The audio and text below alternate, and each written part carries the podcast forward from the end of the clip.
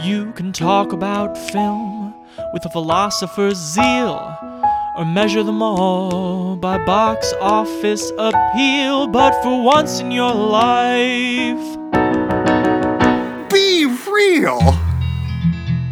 welcome one and all to your movie reviewing and reappraising podcast. It is the podcast known to dozens as Be Real. My name is Chance Solem-Pfeifer.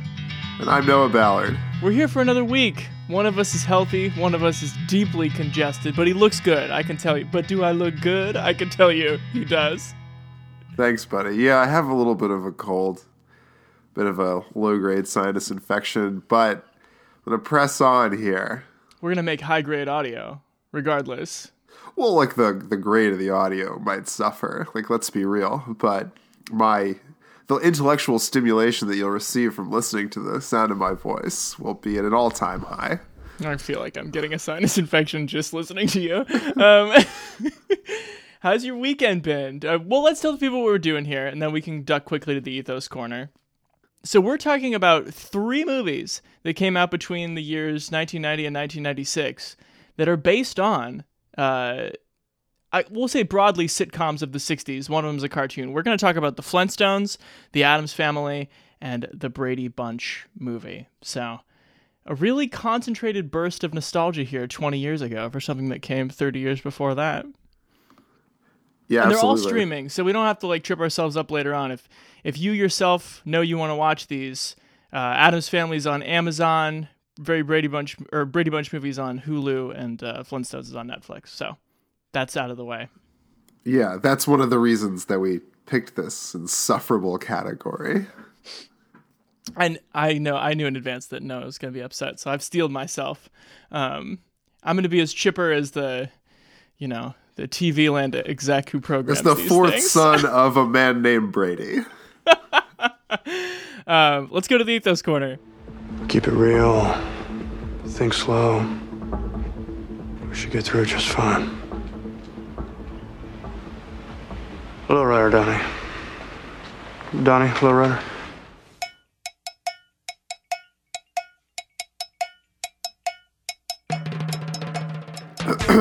well, I'm just sick as a dog.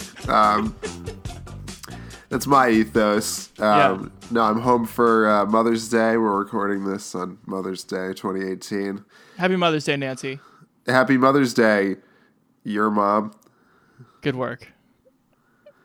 Kathleen. There it is. I didn't edit that, by the way. That was a real time pull on Noah's part. I've already said that I'm like not feeling that great. I wish she would just take it easy on me. the Monsters movie really threw me for a loop.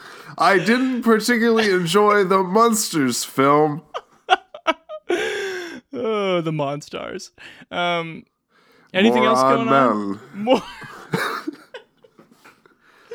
it seems like they made these movies up on Moron Mountain. Um, the only thing I have to say that was is any fun is I went to my local theater, which is great, the Hollywood Theater, because we are gonna go see the premiere of the Ruth Bader Ginsburg documentary. RBG. In the lot, which was good. In the lobby, my 16 year old self cried out in delight. Are you familiar with the blaxploitation actor Fred Williamson, Sure. star of such films as Black Caesar and Hell Up in Harlem? Sure. He was hanging out, signing autographs with the biggest, coolest chain and tan suit I've ever seen, charming old lady after old lady. I was over the moon. He's he's just like a big proponent of Ruth Bader Ginsburg or something. no, they were screening. They were screening Black Caesar in another theater, and he was there. Oh, okay. I maybe would have added that in if I was telling that story, but Okay, let's ride. What is your fluency with the TV of the '60s? Were you a TV Land kid? Were you a Nick at Night kid? yeah, I mean I've like seen episodes of all of these shows, Sure, same. but I'm not like A Brady scholar. I'm not like a scholar by any means. Like I definitely took like I audited a class on like 1960s. Oh, you did, but you didn't like watch these growing up. I did. Oh, okay. I Oh, like I see. You're extending my metaphor. right. I was I was playing by your rules.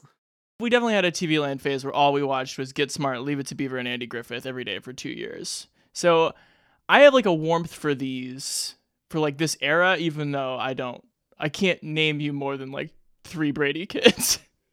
Let's start with the Brady Bunch movie. Let's work reverse. Okay. Because this is the, the coup de grace, maybe, of this genre. And since there are no movies in here that, like, I mean, maybe some of you have seen these, maybe some of you haven't. I wouldn't call any of them, like, major works of cinema. The Addams Family was a pretty big hit. I mean, they all are movies that made money. Right. But no, you're Uh, right. None of them are must sees. I hadn't seen any of them. Uh, yeah, I hadn't seen any of them either. Uh, so let's jump in with the Brady Bunch movie. Um, I mean, this is a story of a man named Brady. Yes, absolutely.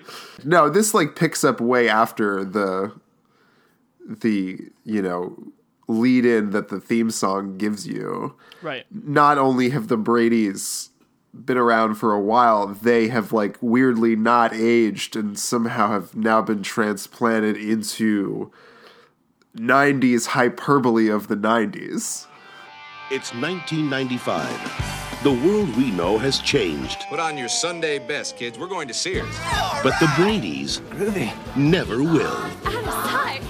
With Mike, If your sister would wear her glasses, she just might improve her eyesight. Carol, Honey, I think you've stirred that enough. I'm not scaring. I'm looking for Kitty Karryall's underpants. Greg, All right, This is a car, Jack. Of course, this is a car. Uh, but my name's not Jack, it's Greg. Bobby, and Cindy. So why don't you hop back on the Swiss Miss package where you belong, huh? Okay. Peter, Lunch looks pretty rank. What'd you bring? Pork chops and applesauce. Jan, Hi, everybody. It's the new Jan Brady. Marcia, Dinner's ready. Oh, my nose. I'm sure no one will ever notice. There will never be a teen model. and Alice. The Brady Bunch movie. Marcia did it again. Marcia, Marcia, Marcia. Yeah, and that's the joke, right? Is that they've just they've transplanted the old show into a new a new world where everyone looks at every uh Kurt Cobain.com boom loving person around them looks Right. at them and says, you know, what is what is with those Brady's and their their kind of uh their old modern house and their clothes and the fact that they all talk like this. I think we should explain, like, if you don't know what the Brady's are. Well, sure. Part of the connection of all three of these movies, the Brady Bunch probably being the most resonant example, is that I think they, they come out of a time of uh, network tel- network television where people were beginning to like just dip their toe in the water of what it meant not to do the father knows best, leave it to Beaver Dick Van Dyke thing, Right. and admit that families were becoming a little stranger by your Eisenhowerian standards, right? Um, and so, I mean, the Flintstones is just a fucking cartoon gag, but like these other two, I think acknowledge in some way that like America was, um, you know, having to learn to live with itself, and they were sort of aspirational in that way, especially the Brady Bunch. Sure. But there's also a bit of a bite to that too of like what we think of right now in the 90s, but also making fun of how stupid the 90s is in Right. some ways.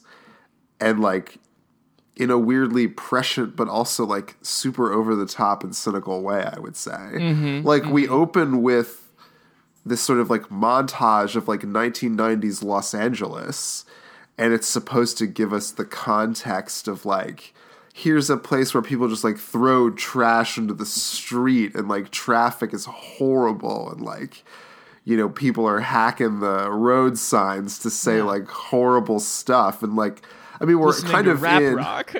yeah, we're like in a future not unlike the one in uh, Demolition Man almost. Uh-huh. But it's still the 90s. Uh, yeah, and then we like weirdly sort of the camera zooms in and they're like the Brady's are still hanging out in their like Right. Los Angeles suburb. And they never really explain why the Brady's are there No. or how they got there or like why they aren't they didn't like acclimate to the night because they don't even appear to be aware not that they're in the 90s but they're not even really aware of time as No, a time construct at all right. and they have somehow missed any sort of cultural shifts that have happened both in like architectural designs and well most notably in architectural design and fashion Right. but for some reason like with these values of the late 60s early 70s like they get through the day It's true. like relatively unscathed. And they mm-hmm. not only are they byproducts of a this other time they're also psycho like they're all like suffering from like debilitating mental disorders. Well, yeah, that's a lot of like the this movie's read on Jan, the middle Brady sister, is I think probably uh, could we call could we call it the funniest example in any of the movies about something that one of the new filmmakers has interpreted about the relationship. Um, well and also i would say that marcia too like goes through her own you know i mean she has an Aziz Ansari level like bad sexual experience that she like doesn't know how to deal with and she's also like terribly vapid and vain right. in a way that I think is sort of 70s too. Sure. Sure. But yeah, but Jan is she's just like she's borderline per- she's got multiple personality disorder. Right. Right. She had literally has voices in her head that the movie like picks at until she like then goes and talks to the gou- the guidance counselor played by RuPaul, Incredible. which is incredible. And then this movie like goes down a really dark, I would say, path. Sure. Sure. It's it definitely takes the darkest Brady Bunch timeline. Yeah. Um so let's jump in. I one of the things that I really like about this movie, I mean really like, is but it but is hiding behind some of the louder like cultural references to like, oh, I remember the 60s, I remember the 90s, is this this two languages that the movie is able to speak in where people are moving cinematically who are not the Bradys, but then you go in their house and the MVP of the movie is the fact that they've decided to leave room for a laugh track that is not there. And what that enables all of these people to do, Gary Cole, Christine Taylor, all these people, is to deliver those like, hi, dad, or like, oh, Marcia. And then there's like dead silence. And Yeah, they, it's and they pause for it. it's this it's this wrinkle of form that is so perplexing and uncanny and hilarious. I just think Betty Thomas did an awesome job like intuiting that choice. That's so funny, and I wonder if they like originally planned to like put a laugh track in it and then like abandoned that. I But- have no idea. The fact that it like the act like the characters wait for the laugh is funny. It's really funny. A laugh that never comes. I can't emphasize that enough. How much dead silence there is. Well, I thought that when we were texting, you were like, you thought the Brady Bunch movie like was LOL laugh out loud funny. Oh, I do. You do. So maybe they thought like, well, this is just where the audience will laugh. That's a good point. Yeah, and I I think I did for a Doesn't do lot. much for someone watching it on his laptop in his room alone, but uh, I think the first half of the movie is like especially funny. It it fades in a way that like well we, we can talk about this with any of the three movies you want, but the way they adapt these movies from sitcoms from a time when nobody even dreamed of the idea of like larger arcing in narrative television and then transposing them onto a movie all via like some dumb like money hijinks about whether the family can keep their house um, is really not very inventive at all. So the movie suffers from that. I sort of disagree with you. I think the back half of the movie is far more entertaining than the front. I thought the first Really? 40 minutes of this movie, until RuPaul's on screen, I thought this movie was pretty insufferable. Wow. And then I almost felt like it was. Are you familiar with the Broadway musical Into the Woods? Uh, in passing, yeah. so the the construct of that show is that the first half is like your standard like grim fairy tale kind of mm-hmm. thing.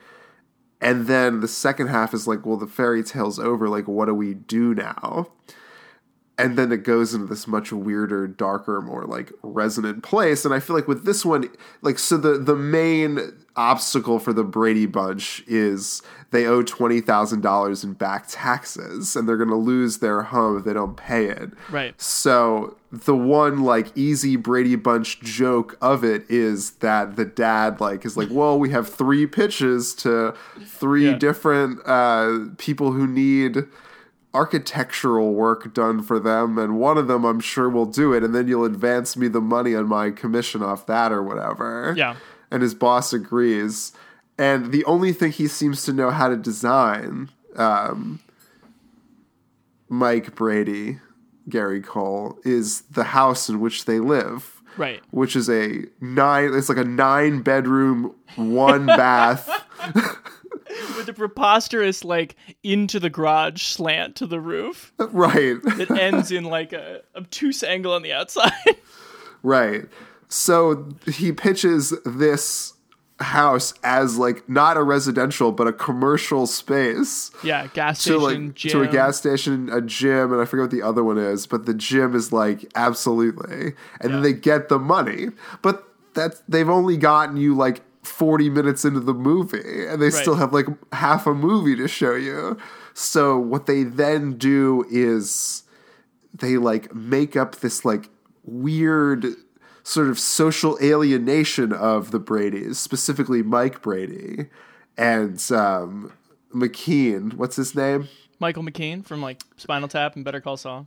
Yeah, Michael McKean essentially turns the Bradys into like a scapegoat for like all of their problems. Mm-hmm. The whole neighborhood and like anyone they do business dealings with, which I think is a much funnier look at the way that like current generations look back to like prominent former generations and be like, they were the problem That's true. That's this line of thinking is is what's so perverse here.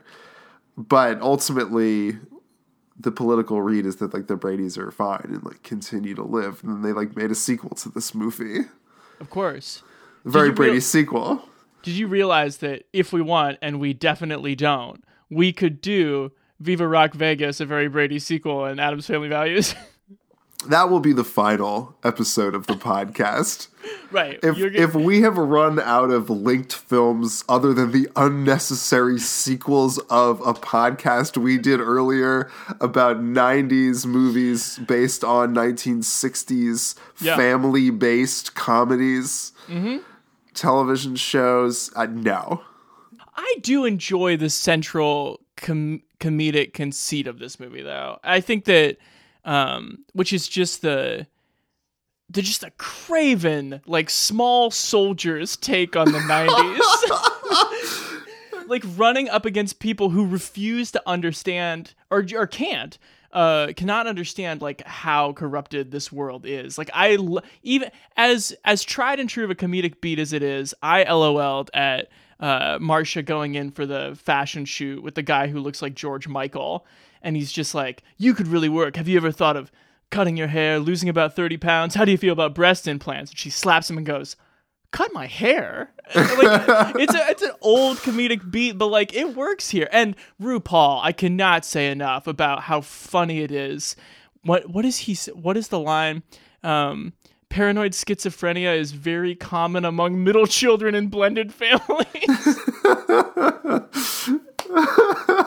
Yeah, see, like moments like that are pretty funny, and then when they really like lean into this young girl's psychosis, and how like they lean into the fact that nobody can understand the youngest daughter's speech impediment, right. and the fact that the next door neighbor neighbor would literally settle for any of the Brady men Right. in Or- terms of sexual Or partners. any high school boy. It's a little that part. I don't know. That part's questionable. I also thought it was interesting too that like um, Greg Brady's overtures towards women, like as successful as they were in like the early seventies, like in the nineties, women are like, "You are a monster." Yeah, you look And like, they're like- seem like a pretty groovy chick, and people just run away. And Gary Cole, I love Gary Cole. I think he's great in Veep. I think he's great in Office Space. I love him in Dodgeball. Um, and He's he's, pretty- he's fantastic in this. The the bit, the leaning into the bit of um, the bad '60s one-way phone call where nobody's on the other line. Yes, what is it? Oh, I see. And he does the same thing when his wife is talking dirty to him, and you can't hear what she's saying. He goes, Right. "What's that now? Oh, I see." Nobody can sell white bread deadpan like dad nonsense quite like Gary Cole.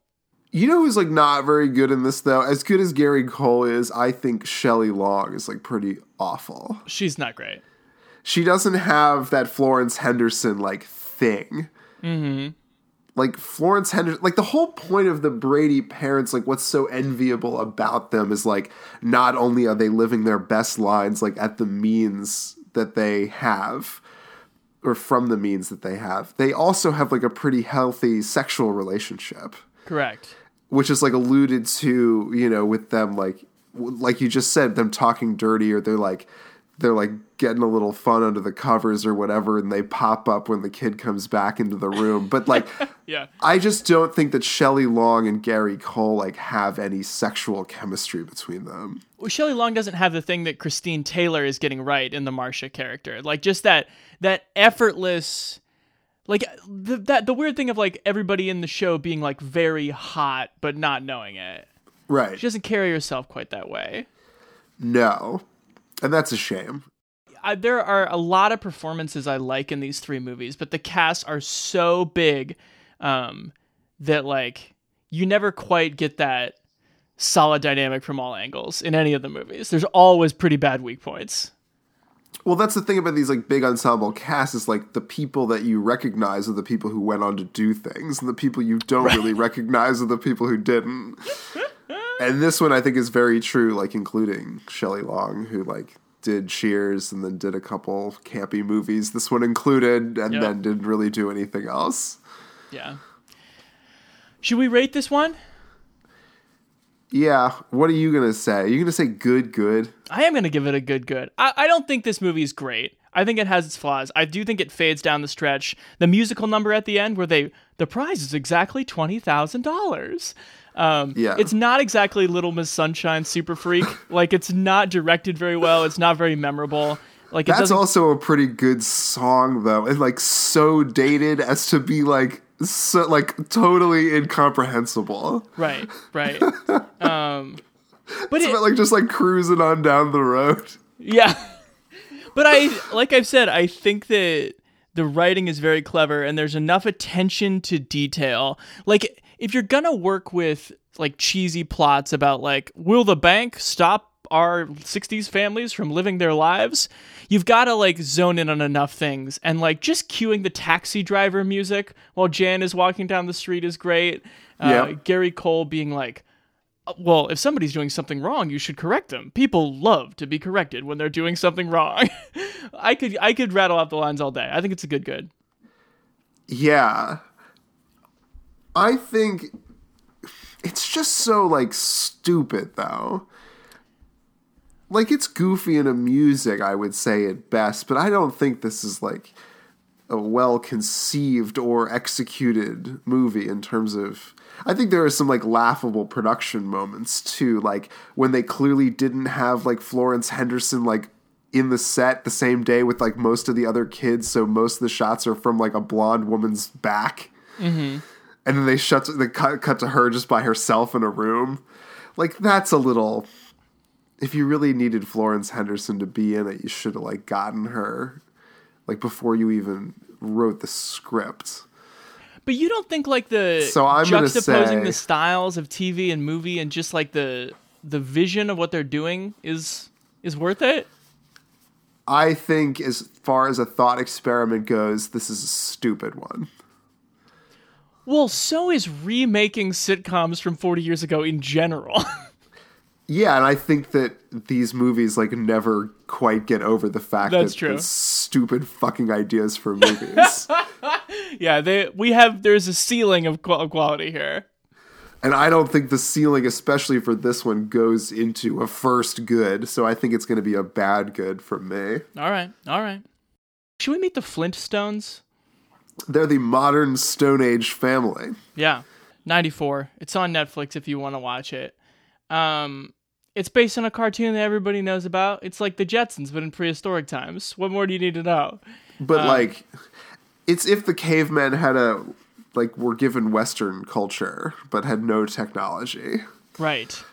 There if you this is the one this is of the 3. If you start to think about like what is this or like you could go down a rabbit hole that's probably more interesting than what you're watching. Yeah, it's cavemen living like people who have very much bought into mainstream 1960s culture. So Okay. everyone knows the Flintstones, or if you don't, it's uh, Meet them. you meet them. It's Fred Flintstone, his wife Wilma, uh, his best friend Barney Rubble, Bonnie. and Betty Rubble, his wife, who doesn't really look anything like uh, Rosie O'Donnell, I would say. They're cartoon characters. What do you want? Right. And then, of course, everyone's favorite character from the original uh, series, Cliff Vandercave,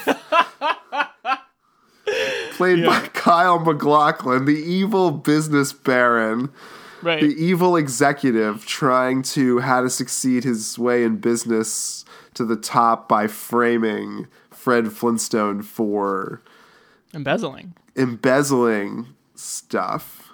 And Halle fucking Berry's in this movie? Yeah, as the o- is she the only black person, and she's only like a sex object Yes, I think that's right.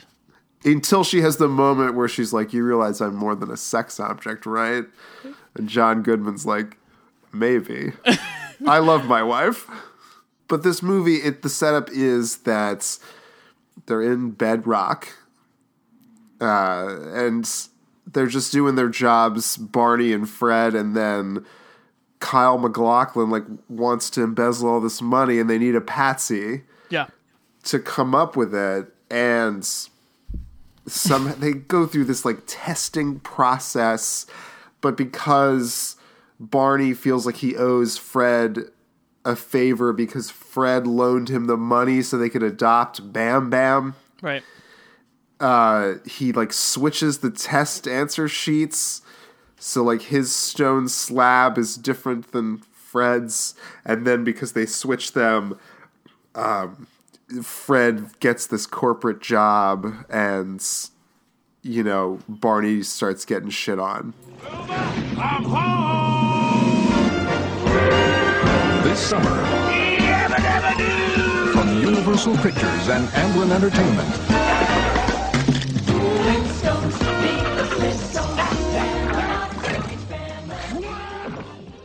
So there are a lot of things that sink this movie. But can I talk about one of the ones that kind of unnecessarily perplexed me the most? Why why is Fred such a bad person? Well, that's my question to you, Chance. Is that is F- Fred such a dick like in the television show? Is he so abusive to Barney? I don't. I can't recall. I don't either. But like it seems to me like with cartoon to TV, something that is like geared at 9-year-olds, there's no reason to be faithful to any sort of like anti-hero bend to Fred Flintstone.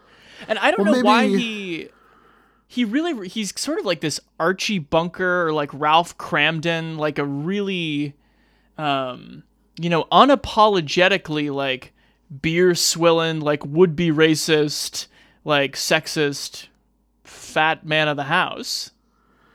Yeah, I mean, he literally says at one point like he is the king of his castle Right. or his cave or whatever. He's on, honestly not very much like uh, Dan Connor, famously played by John Goodman and Roseanne.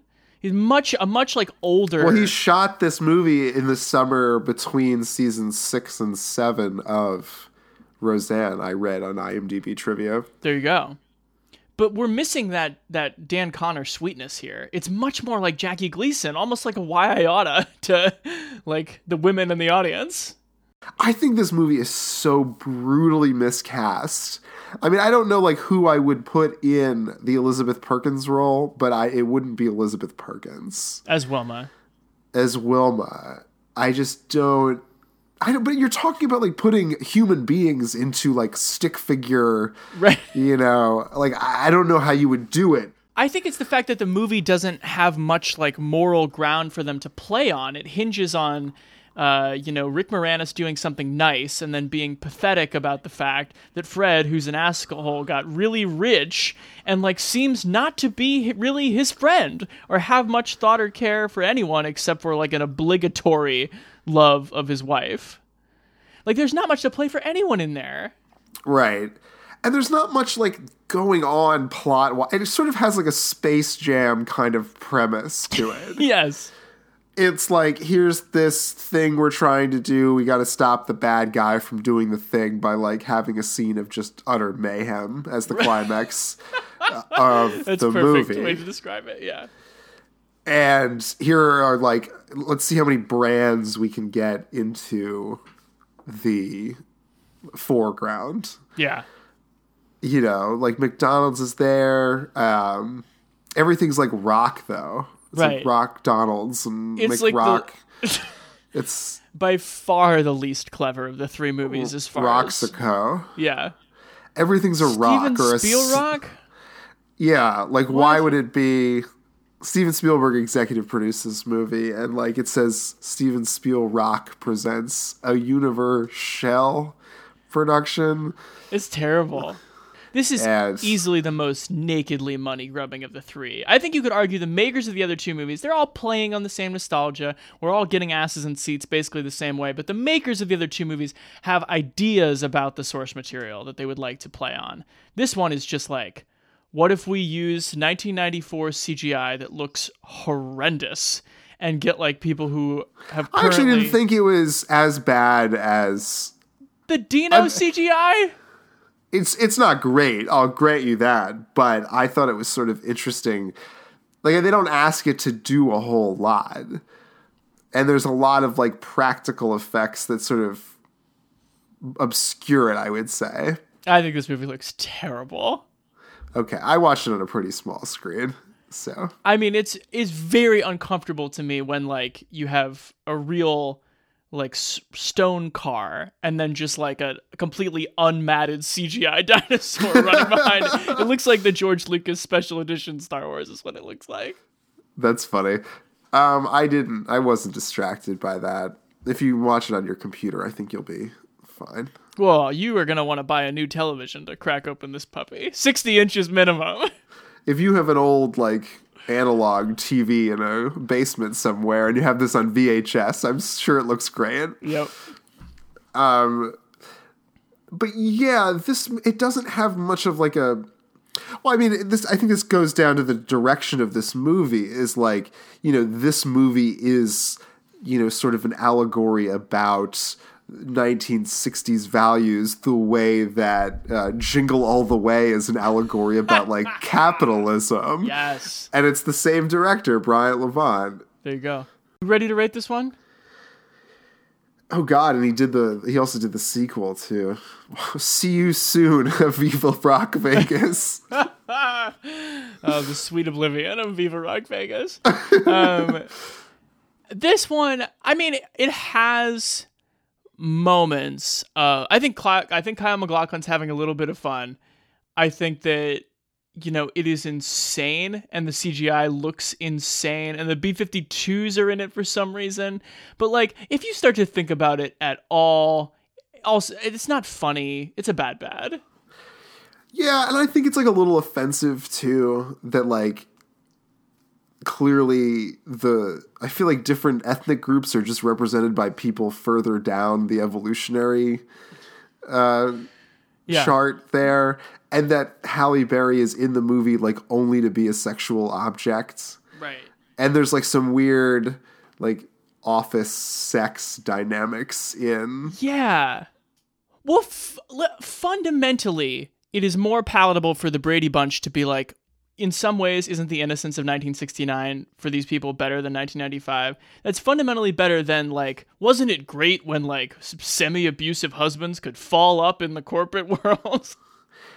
Yeah, and they their wives like love them, you know, regardless of their actual behavior. So like don't worry about it, Halle Berry that like my wife caught me fondling you in the previous scene. Right. You know, it's it's not great. And it's and it's not as palatable to me because it's not a joke like it is in Brady Bunch. It's just like all these people are on the same level. It's not fish out of water like it is in Brady Bunch, where like yeah. Marcia simply doesn't understand that she's being taken advantage of. Like these are just shitty people. They just happen to be living like Sure. in a weird, you know, 1960s nightmare. um so for those reasons and the fact that it's a shitty movie, I'm going to say bad bad. I'm right there with you. And then our so our final film is Addams Family, uh, Yeah, 1991. 1991. And this is you know classic Addams Family. These like creepy eccentrics. I don't know. They're like Satanists or Right. So going in, I was just like, oh yeah, the Munsters and the Addams family are exactly the same. This is not true. The Munsters are like based on every member of the family is like a universal classic monster. Universal Studios, Right. not Universal Everybody's Experience. Um, this is more like Edgar, like the comedy of Edgar Allan Poe and Vampira and Ed Wood kind of put together. Yeah. This is this is Edgar Allan Poe's failed attempt at comedy here. Right. right. No, but they're and they're based on New Yorker cartoons. I didn't know this. Oh yeah, Charles Addams is the Right. the creator. and they're just like these weirdos who just like have endless they're so you know who they kind of remind me of because they're weirdos with endless supplies of to money and like no idea how the world works they they remind me of like a whole family of like tommy Wiseaus. yeah. exactly. so that's basically what you have here is like a family full of tommy Wiseaus who like th- follow the occult and like are into like I don't they're into like BDSM and they're into like killing each other Right. and blood and gore. They're sort of like Halloween like as people. Right. Like American Halloween as people.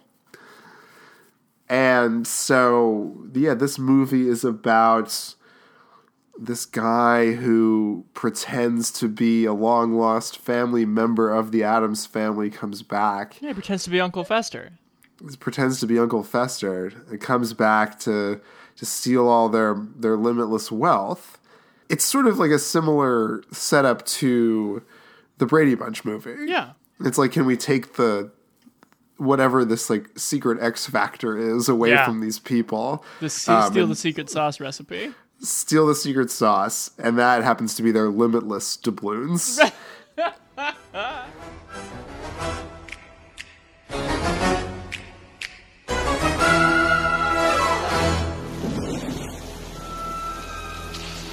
For 25 years, we've attempted to contact Fester in the great beyond, and for 25 years, nothing.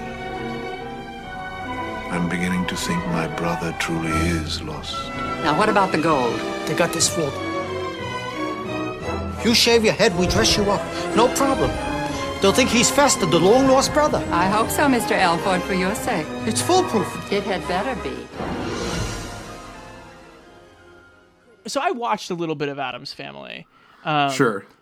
I think this movie is beautifully cast to draw out Yes. the dynamics they want to draw out by casting Raul Julia as Gomez, Anjelica Huston of so so much as Morticia, uh, and Christina Ricci. I think is unbelievable in this movie as Wednesday. Mhm. And I think even I don't know that he did much again, but Jimmy Workman as Pugsley Addams is like Yeah. pretty good. Sure. And who's ever doing the hand?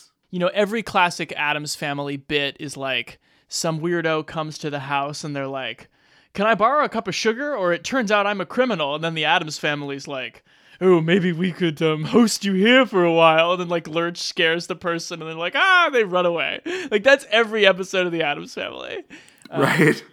but here they've drawn it out, and I would say going back to the uh, to its New Yorker origins with just the sheer amount of like overwritten one-liners that are funny because they're overwritten and like Angela Anjelica Huston is able to deliver them. The line she has like late in the movie about cuz the whole thing you don't know is like is Uncle uh, Fester an impersonator and Anjelica Huston is like on a rack being tortured which she likes and she says I can't tell who you are, the loathsome underhanded monster you've become, or the loathsome underhanded monster we came to love. which is arguably not good writing, but it's great writing because Anjelica can get it out.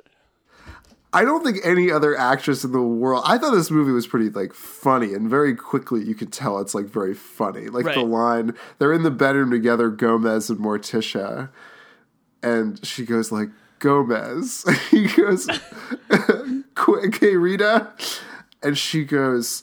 Last night you were unhinged. You were like something desperate, howling demon. You frightened me. Do it again. Oh my god, she's so good. Um, she's one of the best eyebrow actors we've ever had, and boy, does she get the mileage out of them in this movie. There's something clever about this movie that I, I kind of like. And it's not the story, it's not the plotting, it's not the Well, no one wrote it. No one thought about like what the plot should be. There's this interesting bit at the end where the movie kind of briefly becomes Brady Bunch, where they get kicked out of their house and they have to like live in a motel. Uh, and you know, F- Gomez starts calling into uh, Sarah Jessy Raphael's talk show, and like Wednesday is disgusted by Froot Loops. And for a second there, you're like, oh, they should have just done Brady Bunch jokes again with the Addams family. But like, there the, the problem with this movie is like not there are really funny lines and performances, but like none of the sequences are very good. I think there are some really funny like visual gags, but I just don't think this movie has a story. Mm-hmm. You know, like the movie gives up on the premise that like the movie sort of forgets that he's because he has that weird shift. Um, Well, yeah, is it Fester or no? Fester has this weird shift, and then it's like, where, it, yeah, and you think it might actually be Fester, and maybe, and then the movie's like, wait a minute, like it's not, because like that's that was the first twenty minutes of this movie. Is that it's but not. like the funniest scenes I think are when Fester's like being classic Fester, Right. Like I think him working with them to create that. Like Shakespeare scene, Yeah. is so, and that's like one of the best sequences in the movie. Haven't you ever slaughtered anyone? I'm just a kid. Yeah, and he's got that book called like like wounds. Yeah. And, and then they're just like, and then I think the performance is like it is good. it's f- like fucked up on a level that's like similar to the what happens at like the beginning of the inciting incident of Home Alone 2, where all Oh, the yeah. kids like fall down and the woman gets hit by the big cardboard tree. Right. It's just these two kids doing Shakespeare and just just squirting blood from like every orifice. Caroline Thompson co-wrote this script, and she uh, worked on Edward Scissorhands and Corpse Bride, and has basically made a career out of this like Burton and Burton-esque, uh, like Right. new gothic comedy.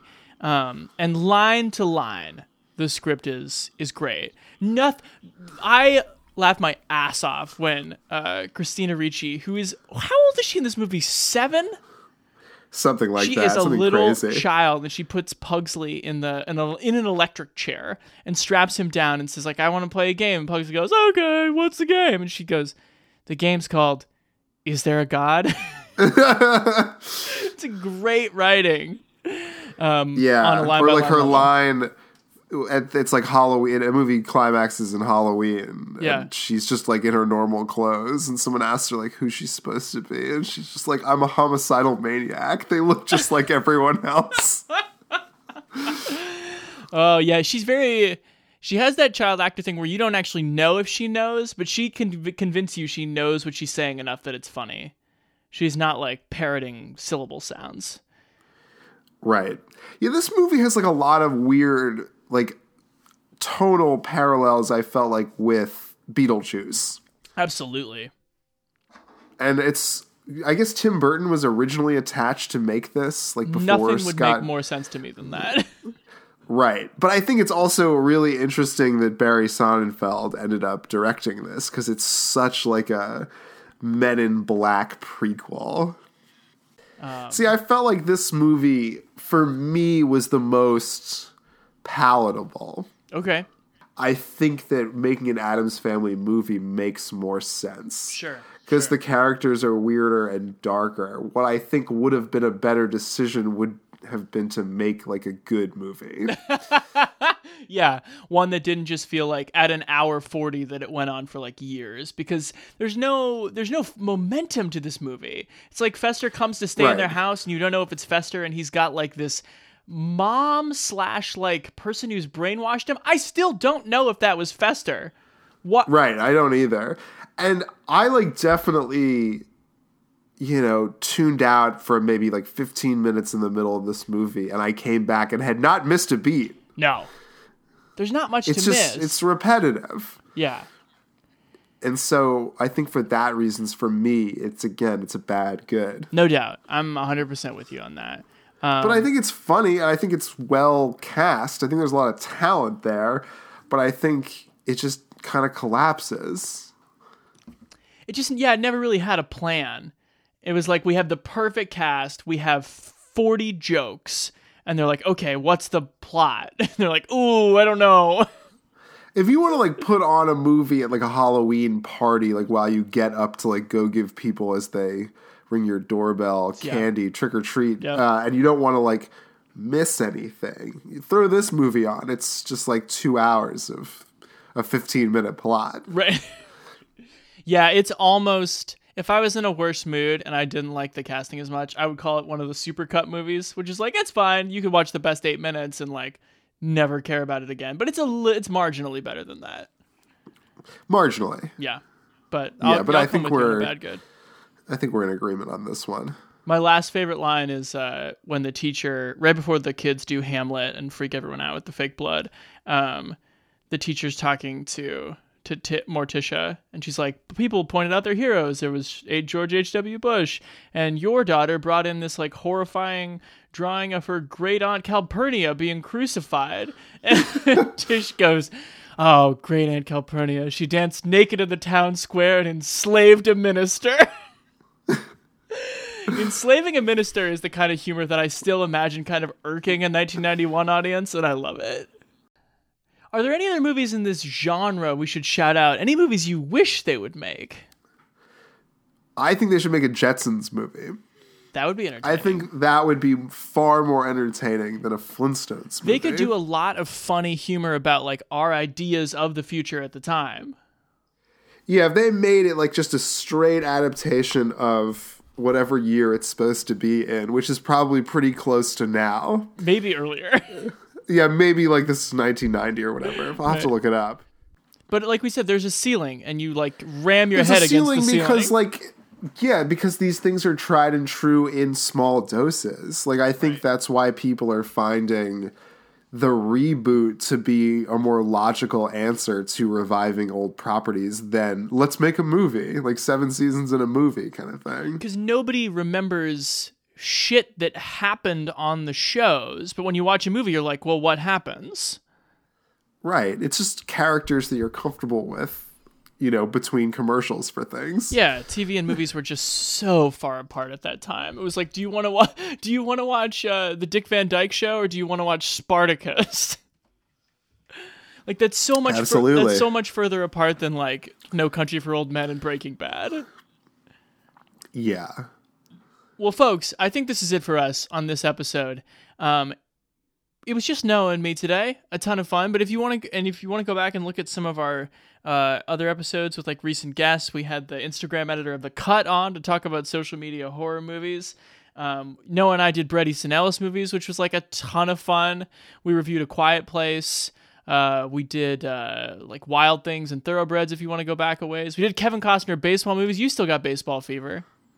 Oh yeah. I'm in it to win it every day. All right. Uh, you can find them all on BeRealPodcast.com, and we're on the social media where you might expect us to be. Uh, if you ever want to email us, suggest a category, tell us what you think about a movie, that's always fun. Uh, BeRealGuys at gmail.com. Otherwise, have a dabadoo time out there. They do